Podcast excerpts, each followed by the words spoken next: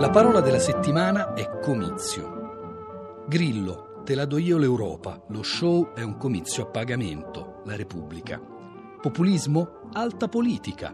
Grillo ritorna in teatro con uno show comizio, Il Corriere della Sera. Domani il via da Catania ai comizi a pagamento, L'Unità. E nel sito di Rai News 24 si legge: Grillo non si scompone quando gli viene fatta notare la singolarità di fare spettacoli a pagamento che sono in realtà comizi elettorali. È una forma di finanziamento, va bene così. E poi che cos'erano i miei spettacoli anche prima? Comizi. Sarà bene ribadire, però, che comizio e comico, almeno etimologicamente, non hanno nulla a che vedere tra loro. Alla base di comizio, infatti, c'è il latino comitium, composto da cum, con, e da itium, a sua volta dal tema del verbo ire, andare. Dunque andare con, andare insieme, unirsi, proprio come nel verbo coire. Un andare insieme in tutti i sensi, insomma. E la parentela tra il comizio e il coito non doveva essere ignota a Pasolini, che scelse di intitolare proprio Comizi d'amore il suo film inchiesta sulla sessualità in Italia, un film girato tra il marzo e il novembre del 1963 e alla sua uscita nel 1964 prontamente vietato ai minori di 18 anni. Pasolinianamente Luca Telese ha definito qualche anno fa Comizi d'amore i discorsi di Nichi Vendola. Nichi Vendola non fa discorsi elettorali, non rilascia interviste. Nichi Vendola, scrive, fa veri e propri comizi d'amore. Partendo da quest'etimo comune, Stefano Bartezzaghi, in un articolo dello scorso anno, rievocava il rapporto di seduzione tra Mussolini e le folle.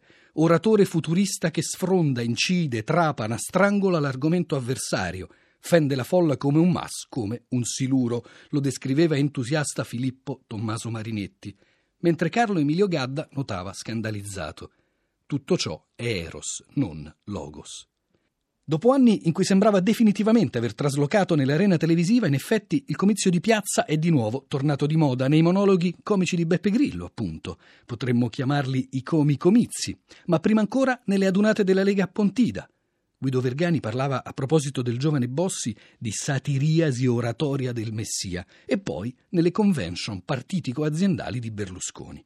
Convention, un anglicismo che è quasi un ritorno alle origini, perché all'origine del moderno significato di comizio c'è l'inglese meeting.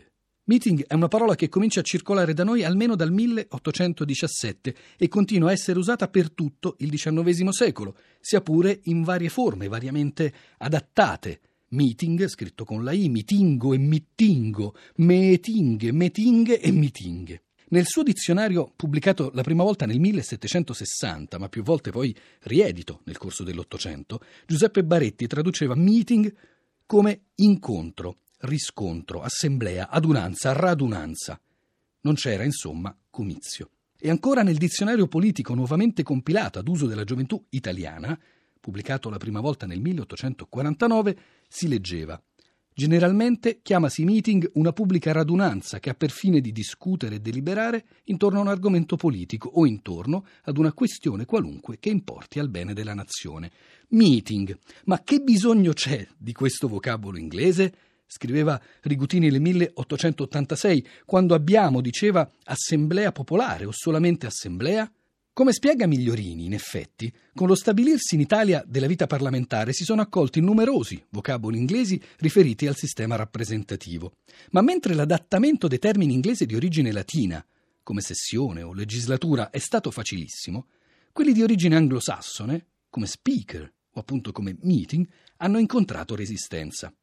Ma alla fine ad avere la meglio non furono le traduzioni proposte da Baretti o da Rigutini, né quelle di Fanfani Arlia, che nel loro lessico dell'infima e corrotta italianità avevano proposto, tra le altre, anche radunata. Alla fine, ad avere la meglio fu la memoria classica, la memoria che risaliva ai comizia della Roma repubblicana, sia pure filtrata dai comizi agricoli della Rivoluzione francese. E dunque, per sostituire meeting, si giunse alla progressiva affermazione di comizio. Comizio, parola attestata con questo significato già dal 1830. Abbiamo meeting ed assemblee, comizi e giornali, banchetti e deliberazioni di demagoghi. si legge in un numero della rivista Contemporanea, un numero pubblicato nel 1865, ma certo la descrizione suona quanto mai contemporanea anche oggi.